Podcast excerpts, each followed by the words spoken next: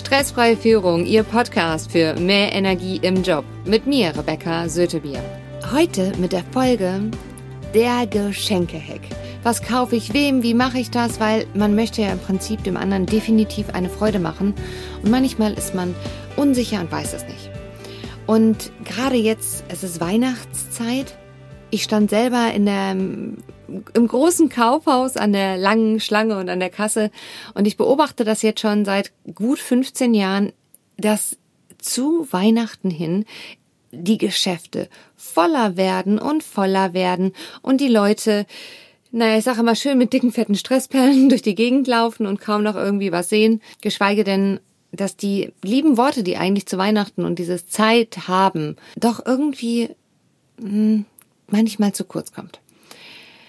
Und mich hat veranlasst, diese Folge zu machen, weil ich an dieser äh, Schlange stand und mit der Kassiererin ins Gespräch kam. Ich hatte echt so einen riesen Wust, was ich alles so eingekauft habe. Ich habe gesagt, Mensch, das ist jetzt auch gerade wirklich zur Weihnachtszeit die stressigste Zeit für Sie, wo Sie lange äh, Tage haben und wo immer so viel los ist. Sie schmunzelte und schaute mich an und sagte, wissen Sie, ich mache diesen Job jetzt mehr als einundzwanzig Jahre. Und die extremsten Tage, das sind die nach Weihnachten. Denn dann kommen so viele Menschen und tauschen all die Weihnachtsgeschenke um, weil sie nicht das bekommen haben, was sie sich gewünscht haben oder was ihnen gefällt. Und das, das, also an den Tagen, da müssen Sie mal hier hinkommen, weil da ist wirklich richtig was los. Wie kommt es überhaupt, dass Sie jetzt so gut drauf sind? Also, das erlebe ich ja auch selten. Mein Geheimtipp, den ich jetzt mit Ihnen auch teile. Die erste Sache bei guten Geschenken ist ganz einfach. Ich frage die Menschen, was sie sich wünschen, damit es auch eine Überraschung bleibt. Also manche sagen ja auch, boah, dann ist das so langweilig, dann habe ich, habe ich diesen Überraschungseffekt gar nicht mehr. Naja, dann kann man ja sagen, oh, dann hätte ich ganz gerne so drei bis fünf Sachen, die du dir jetzt gerade wünschst zur Zeit oder womit ich dir eine Freude machen könnte. Und dann suche ich irgendwie was aus und vielleicht fällt mir auf währenddessen auch noch was anderes ein.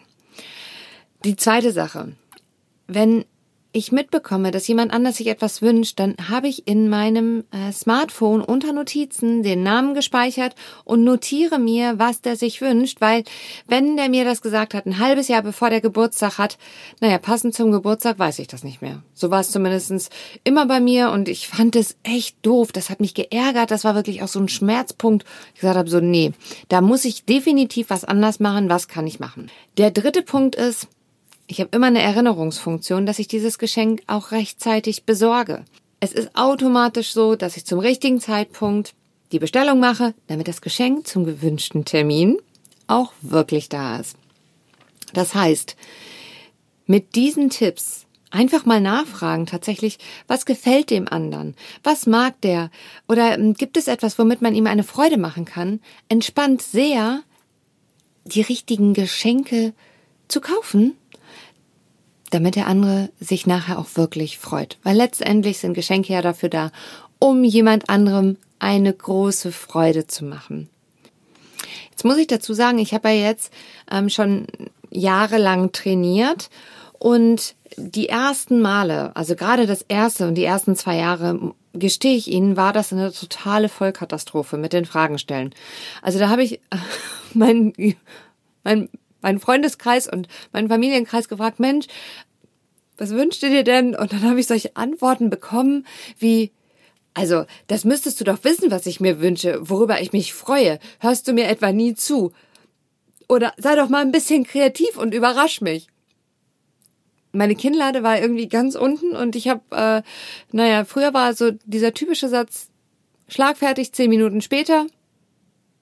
Das hat sich Gott sei Dank ein bisschen geändert, denn man lernt ja. Und ich hatte im ersten Jahr keine Antwort darauf. Also falls nur falls Ihnen das auch so gehen sollte, dass Ihr Gegenüber so reagiert, weil das Umfeld weiß erstmal gar nicht, was was wollen wir denn jetzt? Das ist ja was Neues, das ist ja was Komisches vielleicht auch. Und ähm, weiß vielleicht auch gar nicht, was es sich wünscht. So ging es mir übrigens, als ich die Gegenfrage gestellt bekommen habe. Ich erst mal sagen musste, pff, ich habe ehrlich gesagt gar keine Ahnung, was ich mir gerade wünsche. Ich äh, gucke mal und sag Bescheid. Da ist mir einfach nur wichtig, dass Sie wissen, okay, wenn es halt jetzt noch nicht ganz so rund läuft, bleiben Sie einfach am Ball. Hier noch die zwei Hacks mit dem, wenn Sie von Ihrem Umfeld zu hören bekommen, von wegen, ah, das müsstest du doch wissen, was mir gefällt. Eine gute Antwort ist zu sagen, ja stimmt, das müsste ich wissen und ich weiß das auch bei gewissen Dingen und mir ist einfach nur wichtig, ich will sicher gehen, ob das heute auch immer noch so ist, dass dir das gefällt oder vielleicht gibt's auch irgendwie was, was du gerade entdeckt hast, wovon ich noch gar nichts weiß. Ich würde mich einfach freuen, wenn du mir das sagst, dann kann ich, dann kann ich dir einfach eine Freude machen. Und es gibt einfach auch nochmal Raum für neue Zeit und Gespräche. Auf die Antwort, ja, sei kreativ und überrasch mich, ähm, habe ich irgendwann mal die Frage gestellt, beziehungsweise gesagt, ja, das mache ich total gerne. Allerdings nur, wenn es okay ist, dass es eine hohe Wahrscheinlichkeit gibt, dass es dir dann nicht gefällt.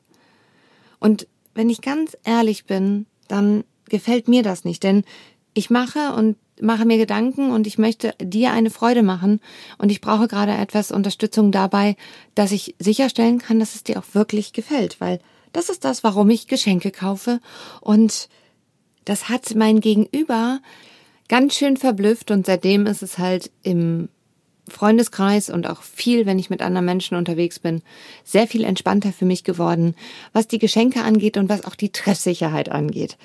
Natürlich klappt das nicht immer, das muss man auch immer dazu sagen. Allerdings die Wahrscheinlichkeit ist sehr, sehr hoch in dem Moment, wo man in Kommunikation geht. Ich fasse jetzt nochmal zusammen. Also als erstes gehen Sie in Kommunikation. Zweitens notieren Sie sich die Wünsche mit dem Personennamen an einem ganz festen Ort, dass man da immer sofort nachschlagen kann. Und drittens nutzen Sie die Erinnerungsfunktion, damit das Geschenk zum richtigen Zeitpunkt da ist. Wenn Sie jemanden kennen, dem Sie mit diesem Geheimtipp eine Freude machen und Gelassenheit und Entspannung in seinen Tag bringen, gehen Sie einfach oben rechts auf die drei Punkte, auf Teilen und Weiterleiten und dementsprechend wünsche ich Ihnen jetzt viel Freude dabei, anderen eine Freude zu machen und ich vertraue darauf, dass es Ihnen so geht wie dem Mann, der hinter mir in der Schlange stand an der Kasse, der sich bei mir bedankte und sagte, wow, Sie haben mir mit Ihrer Geschichte, dass sowas möglich ist, wirklich Entspannung gebracht und dieses Jahr habe ich das erste Mal wieder Hoffnung, dass das vielleicht anders laufen könnte als die Jahre zuvor. Und das in meinem Alter. Das fand ich einfach ganz großartig und dementsprechend nehmen Sie mit Humor, was Sie mit Humor nehmen können. Ihre Rebecca Sötebier.